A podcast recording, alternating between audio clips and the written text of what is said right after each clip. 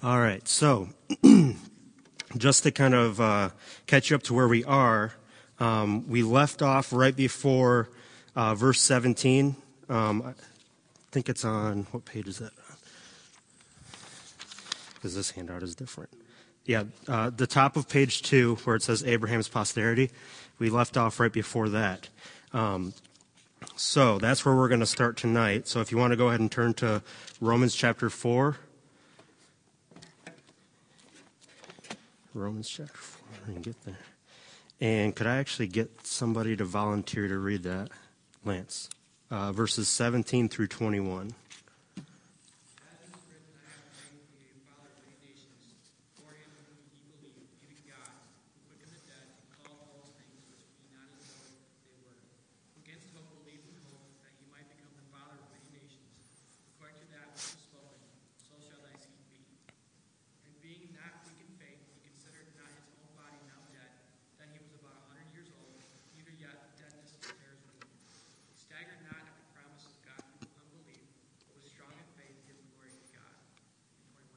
Yes.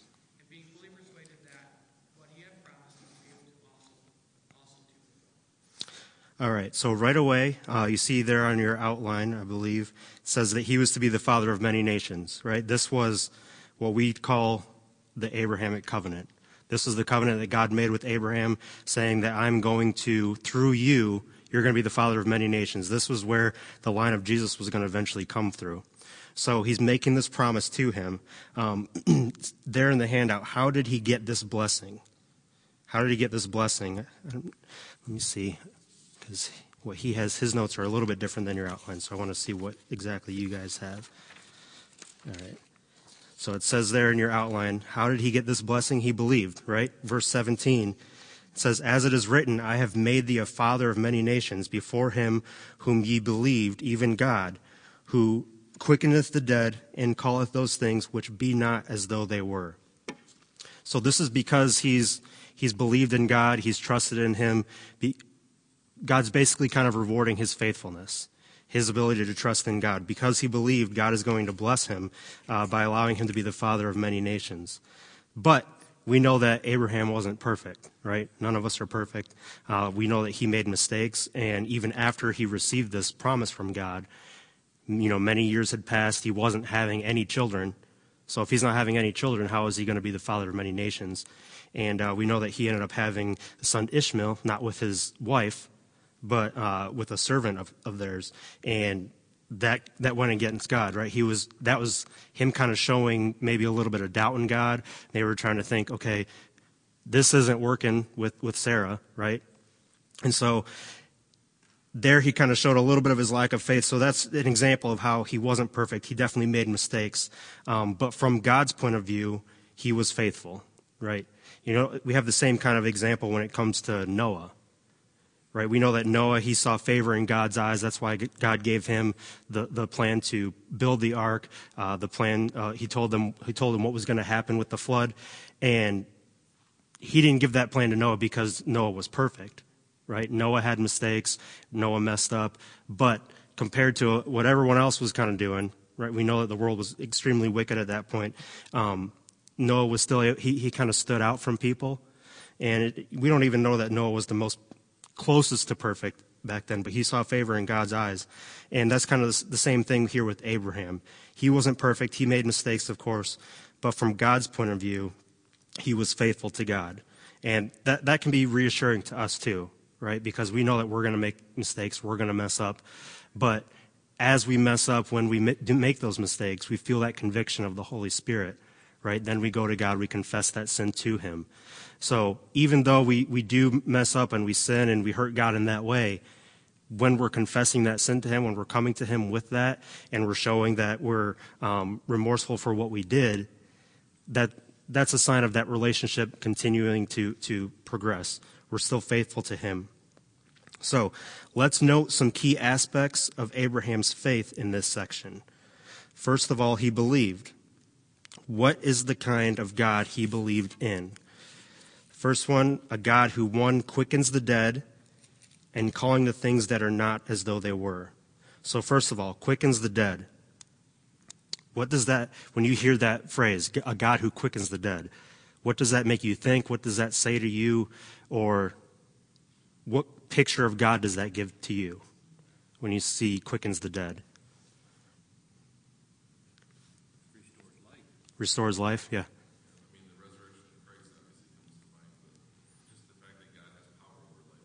Mm-hmm. And he has, because of the resurrection of Christ, the power over life and death, we're able to have renewed life through him, right? So that idea of quickens the dead. And when we kind of read through stories like this and passages like this, when we kind of get, we already kind of know what the big story is. You know, we're reading about Abraham here and um, kind of his story. Sometimes we'll kind of run right past a phrase like that, quickens the dead. But a small little phrase like that tells us a lot about the God that we serve, right? He quickens the dead. He brings the dead back to life. Nobody else, no other God can do that. So that's a pretty awesome and pretty amazing uh, aspect about God. So that, first of all, is the kind of God uh, that he believed in. Number two, calling the things that are not as though they were. What does that make you think? Things that are not as though they were. As we think of creation, when he spoke it, there was nothing, and he spoke it, and there was. Exactly. He so that, you know, just in those two phrases, power over life and death, and the fact that he can create life, right? Literally out of nothing. He spoke everything that we know into existence other than man. Man he formed by his hands, but he was able to speak everything into existence.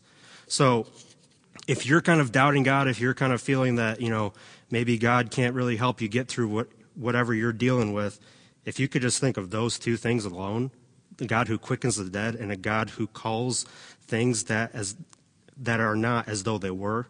He speaks things into existence. It's a pretty powerful God that we have on our side, right? God told Abraham, I have made you a father of many nations, not I will make you. So what is that saying?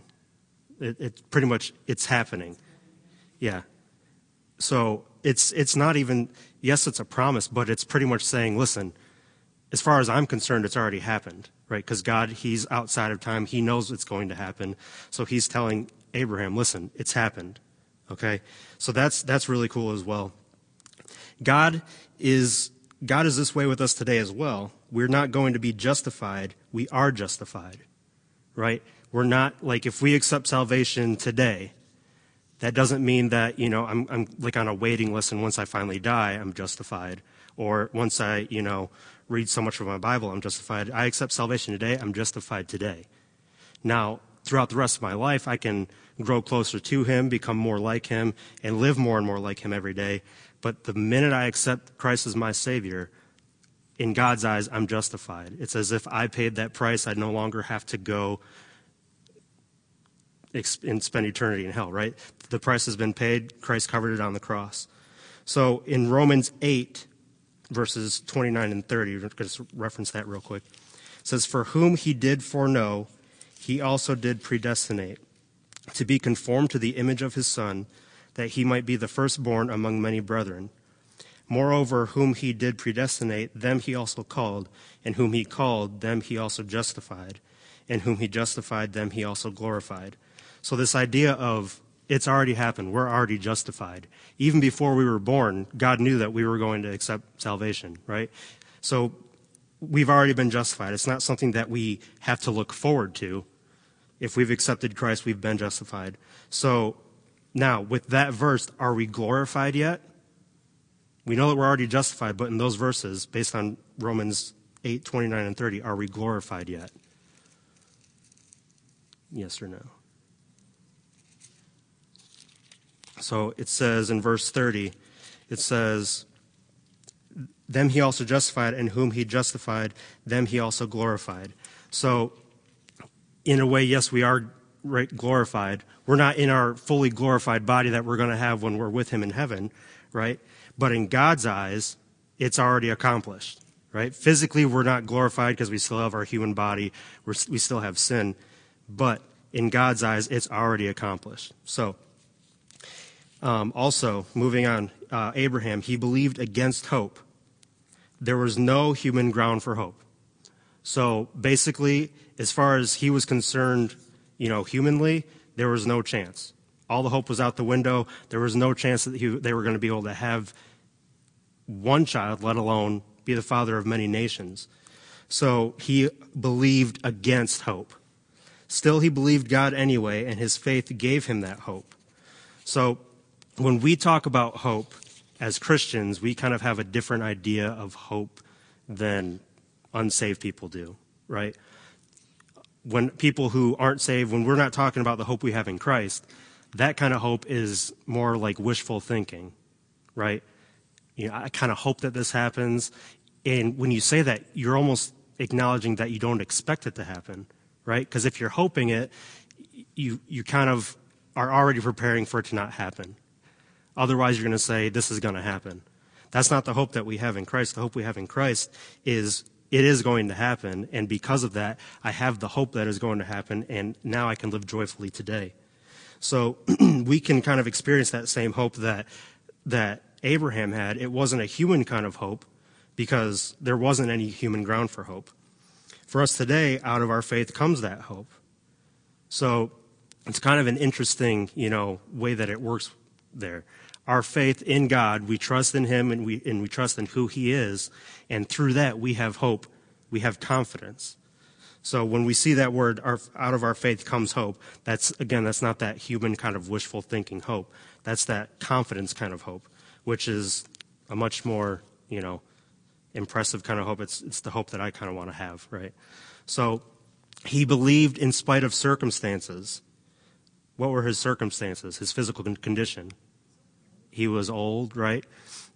Sarah was old. Um, and, you know, back when they were living, we're not exactly sure you know, because back early in the Old Testament, life expectancy was longer. We see people living for much longer than the 100 years and 90 years that him and Sarah were.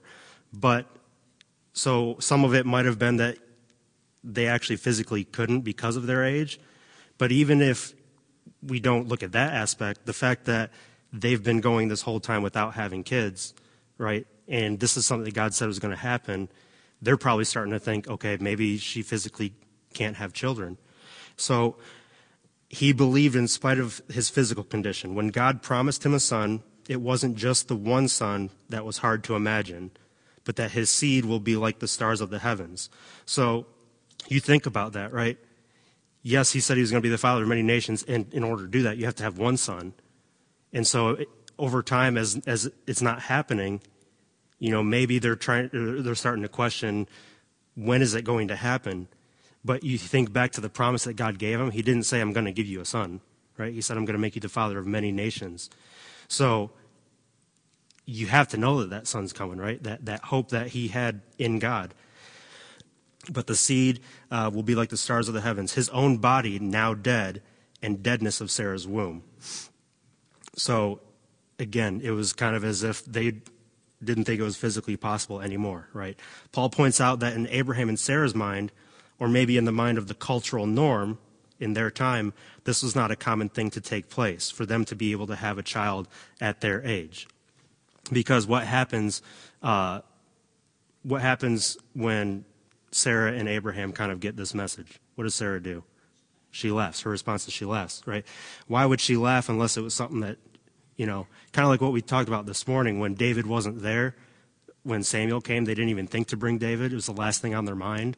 Sheila asked like, there's no, there's no way in the world we're going to be able to have a kid. So, um, this is not a common thing to take place. We can trust in spite of our circumstances because He is the God that can quicken the dead, like we talked about before. So, an amazing example of salvation, if you look at Ephesians 2, let's go ahead and turn there real quick. Let's see. in Ephesians chapter 2, there's an amazing example of salvation. We're dead in our trespasses and sin, right? In verse, verse 1 right away, and you hath he quickened who were dead in trespasses and sin. So, as far as we're concerned with our sin, we're completely dead. There's no chance of, because just like we talked about, when we accept salvation, we're justified. The second that Adam and Eve sinned, they were destined to spend, you know, eternity without God that immediately that relationship with God that they had was fractured. It was it wasn't like it was before. So it's an immediate kind of thing. So in that same way, when we sin, we're dead in our trespasses and sin. We're, we might as well be considered dead. Um, and there's nothing that we can do about it. But it's God's saving power that's released in us when we realize we're unable to save ourselves. So that's, that's really the key thing when it comes to salvation, when it comes to accepting what we know as the gospel. If you've ever led some, you know, maybe if, if you're somebody who's been saved a really long time, but kind of more recently in memory, you've helped lead somebody to Christ. And you're kind of sitting there and trying to show them that they need Jesus. How are you going to show them they need Jesus? What's important for them to understand that they need Jesus? Well, they need to understand that they're dead, that they, that they're sinners, that they need him, that they, they're lost. Mm-hmm. Ex- And, and God has a standard, right? We know what his standard is. It's perfection. And there's, and when we go, you know, you can go through the Romans road, right? And it says in Romans that for all of sin and come short of the glory of God. Right there, that covers all of us, right? Every single one of us have sinned. And because of that, we fall short of God's glory. So when, when you've accepted Christ, when you're leading somebody to Christ, that's a really important thing that needs to be understood because if they don't understand that they don't meet this standard, then why do I need to accept Christ? Right? And then you can also go through other different passages, right? Ephesians 2, 8, and 9. It's by grace that you're saved. It's not something that I can do. It's not any works that I can do. I can do as many great works as I want. Or, you know, some people believe if at the end of my life I've done one more good thing than I've done bad things, then I'm going to be set. It doesn't matter if you do one more good thing than bad thing or a million more good things. There's nothing that we can do because every single one of us has done at least one bad thing. And that one bad thing is enough to send us to hell. So, keep losing my spot here. So, it's not our power that saves us. There's nothing that we can do. So, when we realize that, that it's not our power, um, and we accept God's saving power, that's when we're quickened. The dead is quickened. So, moving on here with Abraham, he believed without staggering. All right, he wasn't divided. The word stagger here means to divide, and the idea is a man divided. So let me get back to Romans. So back in Romans chapter 4, when we see here it talking about a staggered man, it means that he's divided. So Abraham was not divided. He was torn between I believe and I don't know. Right? he wasn't sure because, yes, he believed that God gave him this promise. He trusted that God was going to do it. But physically, it's not really making sense. I don't know that it's really going to happen. And it, like we talked about before, God knew, right? When he told him, he didn't say, I will make you. He said, I made you. I've made you a, a father of many nations. So he was kind of torn between I believe and I don't know. Now, again, we know he had some weak moments, but it's kind of interesting that it's not what Paul records here that it, his weaknesses, right? He's recording where he is kind of a good example for us, right? He, he's, he's recording his faith that he had in God, his trust that he had that he was going to fulfill this promise that he made to him. So it's interesting that Paul records the positive here and not his weak moments. So what can we maybe take from that example of Paul? How Paul chooses to record the positives of Abraham in his situation and not bring up, you know, when he stumbled, when he messed up. How can we apply that to our lives? Paul's example here.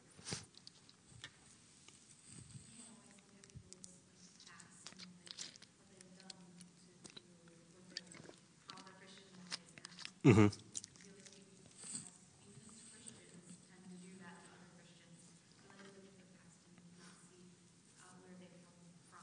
Mm-hmm. Yeah. Yeah, and even this morning we talked a little bit about how I might even myself, because of my past, think that I can't do these certain things. And if we're able to do that to ourselves, a lot of times we're much more critical of other people, right? So if I'm going to think of myself that way, there's a good chance, you know, maybe I'm not purposely going around and trying to nitpick at everybody, but kind of, you know, looking at someone and be like, oh, so they're doing that, you know? I didn't think they'd be able to do that. Did you have something to say? I just was gonna say we do that to ourselves. Yeah. Um, another thing we can think of is maybe we can learn from this uh, when someone around us stumbles, instead of holding on to that failure, encourage them to continue in faith, right? Because That's what we would want. If we were to mess up, that's what the church is supposed to be here for, right? We're supposed to, when somebody stumbles, we're supposed to help them, come alongside them, encourage them, point them to God. And if that were to happen to us, we wouldn't want somebody to keep pointing out, well, you messed up here, you messed up here, right? Come alongside that person, encourage them. So it's really kind of cool how Paul does that. He doesn't point out the different areas when Abraham messed up, his mistakes that he made. Because really, how would that help the message that he's trying to get across anyway, right? It's completely besides the point. It's not related, really. He's showing the faith that, that Abraham had, and we can take that example to encourage people in the faith when, when they stumble, because that's exactly what we would want them to do for us. Moving on, it says, He believed God could perform whatever He promised. Now, that's a pretty big, you know, that's one of those things where it's a lot easier to say than it is to actually live out and like even believe in our hearts. Like we can, you know, talking here in a group like this, we can say that we believe that for sure. And then maybe right away we're thinking of something in our mind like, I don't know if he can help me with this though, you know? And so it's something that we struggle with sometimes. But he believed God could perform whatever it was that he promised. So Abraham believed God could, that God would, according to his plan. And Paul repeats once more, therefore it was imputed unto him for righteousness. What does that mean? Does anybody have any idea what, what that means? Uh, therefore it was imputed unto him for righteousness. Why would he say that again? Where am I at?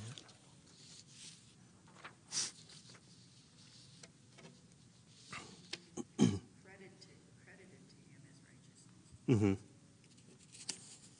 It makes me think of what, what you said earlier, that at the time of salvation, when we believe that Christ and we, we believe and accept that gift of salvation, that we are considered righteous. And, we, and so that makes me think that when Abraham believed and he didn't falter, that, that, that God credited that to him as righteousness. Mm-hmm. And that, that idea of crediting as being credited as righteous, right? Try and think of that like when we think of the term credit now, right? This is something that's kind of applied to us, this credit. And so that's what him being righteous, it was credited to him. And uh, I think I think it was actually last week on Sunday night, Pastor John, he was talking about, you know, when you hear the term justified, it, you know, you've heard before, just as if I'd never sinned but it's also just as if I'd always obeyed. So once we've accepted salvation and we've been justified, right, right from that beginning, right from the point we've accepted salvation, it's as if we've never even done anything against Him, and it's as if we've also always obeyed and lived for Him. So immediately it goes back and we've been credited with that.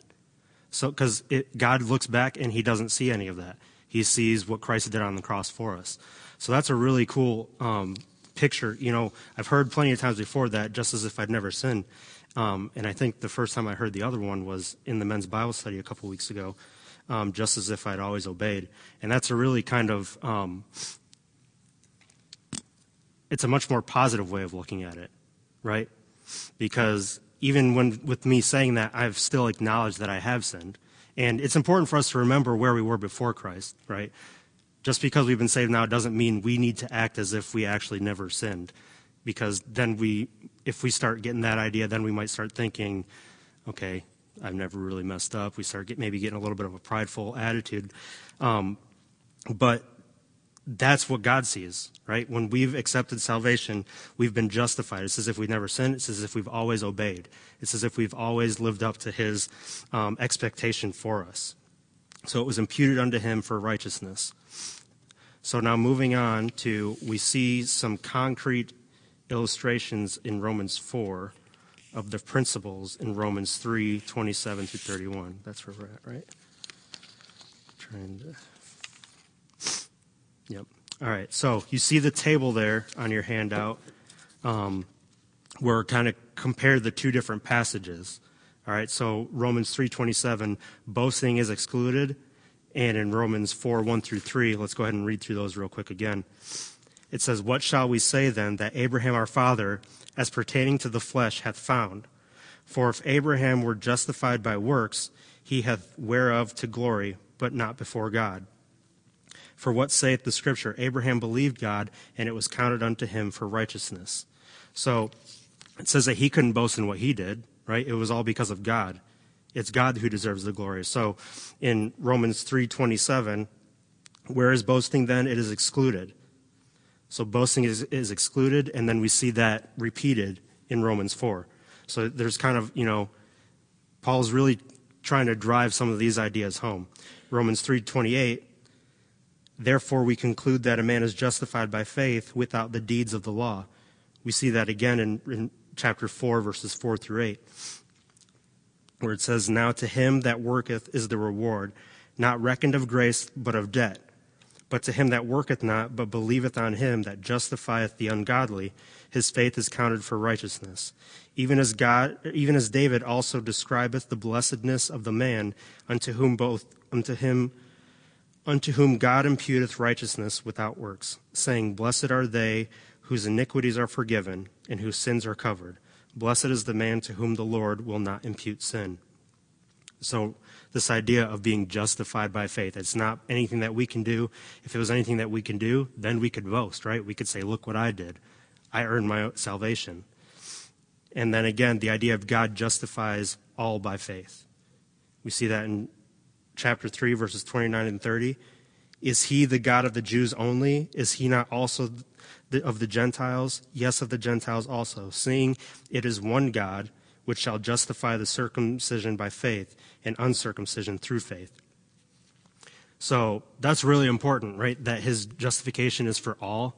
It says also for Gentiles. That's really important for us because that's where we fall, right? We're the Gentiles.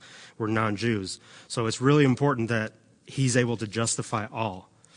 And we see that again in chapter 4, verses 9 through 12, right? We see that indicates God justifies all by faith it says, Cometh this blessedness then upon the circumcision only, or upon the uncircumcision also? For we say that faith was reckoned to Abraham for righteousness. How was it then reckoned when he was in circumcision or in uncircumcision? Not in circumcision, but in uncircumcision. And he received the sign of circumcision, a seal of the righteousness of the faith which he had yet being uncircumcised, that he might be the father of all them that believe, though they be not circumcised that righteousness might be imputed unto them also. So, right there, what that's saying, that includes us as non Jews in this promise that he gave him, right? He was going to be the father of many nations. These are God's people. He wants to be able to give this promise to these people. That includes us right there in verse 11. And the father of circumcision to them who are not of the circumcision only, but who also walk in the steps of the faith of our father Abraham, which he had being yet uncircumcised. And then the last thing that we kind of see in both passages is in verse 31 of chapter 3 faith establishes the law. Do we then make void the law through faith?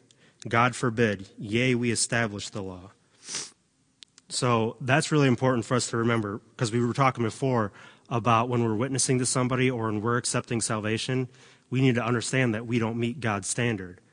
Well, without the law, how would we know that we don't meet his standard? How do we know what his standard is?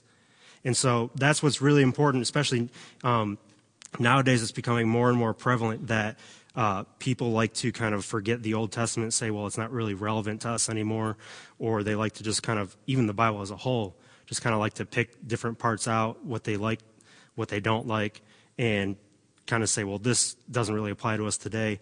Well, the danger with that is if I say even this one passage isn't relevant to us today, then that means the, the Bible says that there's no error in it, right? So if this one part isn't true for us today, then that verse saying that there's no error in the Bible, that also is untrue. And if that's untrue, then we have a big problem on our hands trying to figure out, okay, what's true and here, what is untrue. So it's really important to understand that the entire Bible is true and relevant for us today because, yes, we're not condemned by the law anymore, but that doesn't mean that the law isn't relevant to us, right? And you might hear people say that you can kind of use the law as a mirror or a measuring stick to kind of look at yourself, see where you measure up. And when you see, I don't measure up, I fail in all these different areas, right? Because we know that if you've uh, broken one, you've broken them all. Because there's no, there's no scale of once you break this many laws, once you sin this many times, now you're a sinner. No, you sin once, you've sinned. One of the things that I, I reference a lot uh, with the teens on Wednesday nights is if I go out here and I drive home and, you know, it's 55 out here on 53, if, if I go out and I drive 70 miles an hour, am I breaking the law? Yes. If I go out and I drive 56 miles an hour, am I breaking the law? Yes. Now, if I were to get pulled over for 56, I would be pretty frustrated and quite upset and think that, you know, what does this guy have? He's got some kind of problem. He's pulling me over for one over. But technically, I have broken the law, right? Now, if I go 70, I'm getting a much bigger ticket. 56, I might not even get a ticket. But the fact is, I broke the law. There's no, you kind of broke the law or you really broke, it's yes or no, black or white. So, the law is important for us because that's what shows us that we need Christ. So it's important to remember that yes, even though we're no longer condemned by the law, we're, we're no long, we no longer have to, you know, make constant sacrifices in order to make up for when we break the law. Now we're justified through faith in Christ. We need that law to show us that we need Him. So, closing out the chapter, I'm going to read uh, the last uh, four verses, 22 through 25. Does anybody want to volunteer to read those for us? All right, Kelsey. Therefore it was imputed to him for righteousness. Now it is not written for his sake alone, that it was imputed to him, but for us also to whom it shall be imputed, if we believe on him that grace of Jesus our Lord overcometh death, who was delivered for our offenses, and was raised again for our justification. All right, so first of all, we see right away it's not just for his sake alone, right? It's for all of us. It says there in, in, verses 22 and 23, and therefore it was imputed to him for righteousness. Now it was not written for his sake alone, but it was imputed that it was imputed to him, but for us also. That's awesome, right? That's how we're able to have salvation. If it was just for him at that point and, and God didn't do anything after that, then it wouldn't affect us at all. But we've, it's, it's, we've been credited with righteousness through, through salvation. So that, that faith that granted Abraham righteousness is the same faith, right? Because he wasn't putting his faith in what Christ did on the cross because that didn't happen yet. But he was still putting his faith in God in the same fashion, the same manner, really, um, that we do when we place our faith in, in Christ for salvation. It says, God has but one way of saving men in all ages. It is by faith apart from works. Revelation may change, but down through the ages, salvation is through faith in God. What does that mean when you read that? What, what, what does that make you think? Yeah.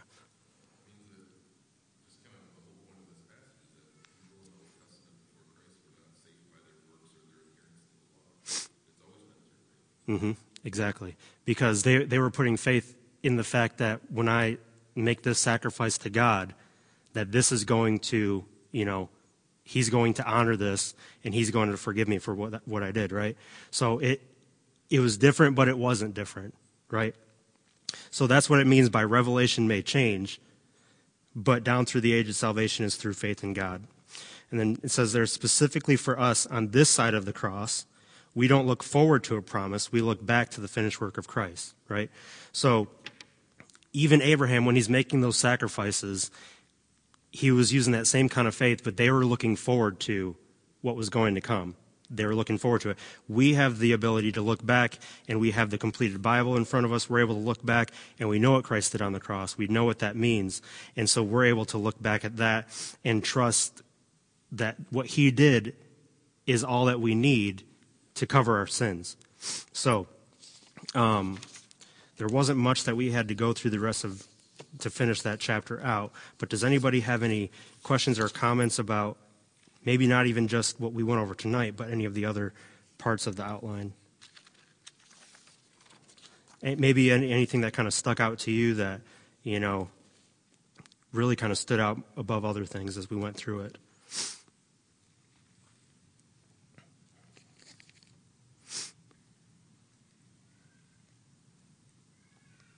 I really liked the way that Paul, I wasn't in the first part of this, but I, I honestly really liked the way Paul portrayed in a positive light and how you,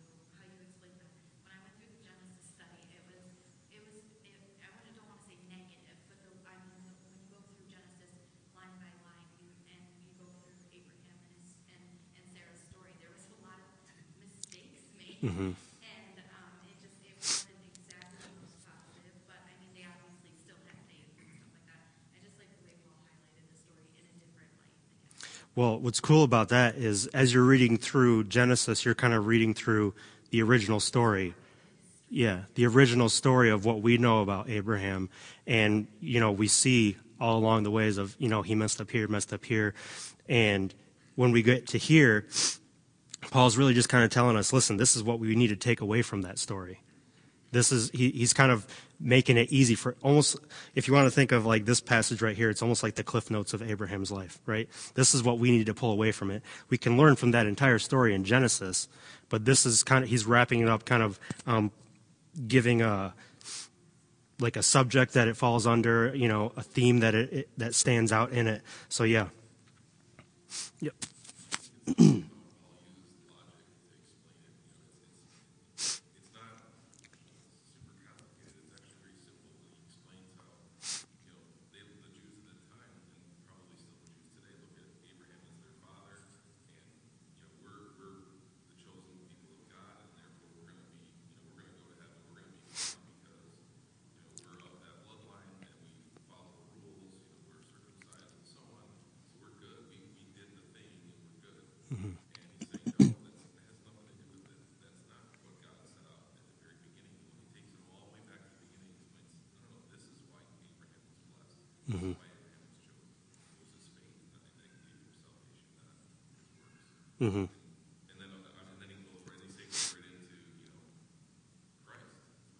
fantastic. Yeah, it's it's really cool because what you're referencing about how they're saying we did this, this, and this. It's kind of if we were to think of it today, it's almost kind of like a legalistic kind of mindset of you have to do all these different things. Well, that's not what that's not what we're here as the church to do, right? We're here to take the, the gospel and take it out to the world, and it's through faith in Christ. That's how we're saved. Yes, we should live like Christ. We should live and, and, and do right, and we should not do all these different bad things. But that's again, it that isn't what saves us. If if it was up to us to save us, we could do as like I said before, we could do as much good as we want. But if we've done one bad thing, that's enough to send us to hell. Does anybody else have something? I really like one thing that really kind of stands out to me is um, when we talked about how he believed against hope. Right, that's something that that's kind of a theme that I find uh, that kind of repeats itself a lot in my life. Where you know I've been around a lot of people who, you know, they know the different things that I've gone through in my life, the things maybe that I'm currently going through, whatever it might be in that situa- in the different situations, and hopefully in those situations I'm living for God and I'm living joyfully and not you know kind of throwing a pity party saying well it was me and I'm able to still have joy. There's a difference between what we consider happiness and joy, right? Joy is like we should always have joy because of the salvation that we do have through Christ.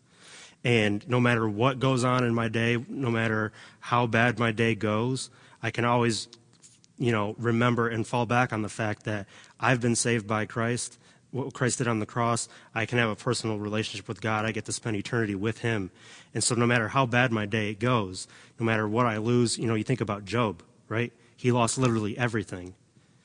Everything was taken away from him. His friends were telling him, just go ahead and curse God and die. But he said, The Lord giveth and the Lord taketh away. Blessed be the name of the Lord. Right? That's, that's an amazing testimony to think that whether God's blessing me or whether God is taking things away from me, He's still God. He still wants a relationship with me. He still gave me life. So I'm going to praise Him for that. And so that idea of believing against hope, you know, that makes me think of uh, the peace that passes all understanding, right? This idea of there was no human ground for hope. That peace that passes understanding to people who don't have Christ, it doesn't make sense for me to be, you know, at peace, for me to have joy when I'm going through difficult times. It just doesn't make sense because they don't have Christ. They don't know what I have in Him. And so that's kind of the connection I make there. Uh, when there was no human ground for hope, it, it didn't make sense. But he still believed and he had that confidence kind of hope not that wishful thinking kind of hope that God was going to come through with that promise. Anybody else? All right. Well, I know we're a little early, especially with the kids going a little bit later, but uh, give you guys some time to kind of talk and fellowship and just kind of see how everybody's doing. So let's go ahead and we'll pray, and uh, then we can have some time to talk with each other. Dear God, I thank you for tonight. Thank you for uh, for what we were able to look at tonight in the book of Romans, and uh, just the example of Abraham, God. And I just pray that as we um, go throughout our our week and you know beyond that, God, that we can remember somebody like Abraham, who even when it didn't make sense, he trusted in you. Um, even when it, it it made no sense that he was that they were going to be able to have a son that he still had faith that you were going to make him the father of many nations, God. And I thank you uh, that the, the exact same faith that that Abraham had that credited him in righteousness is the exact same faith that we can put to you, put in you so that we're credited with righteousness so that when, when we accept that gift of salvation when you look at our when you look at us you don't see the sins that we've committed god that you've seen what christ did on the cross. I thank you for that and i thank and i just pray that as we go throughout our week that we live in a way that reflects that that when people look at us they can see that we do have that joy and we do have that hope um, and uh, I just pray that when they see that difference in us, that can open an opportunity for us to be able to share our faith with them, God, and uh, just be able to share with them how great and awesome and powerful you are. I just pray that you be with us as we leave here and go throughout our week. Just keep us uh, safe as we travel on the road. Continue to be with Pastor John and Sandra and the boys as they finish their trip home. And uh, again, just be with us uh, here tonight. Pray everything in Jesus' name. Amen.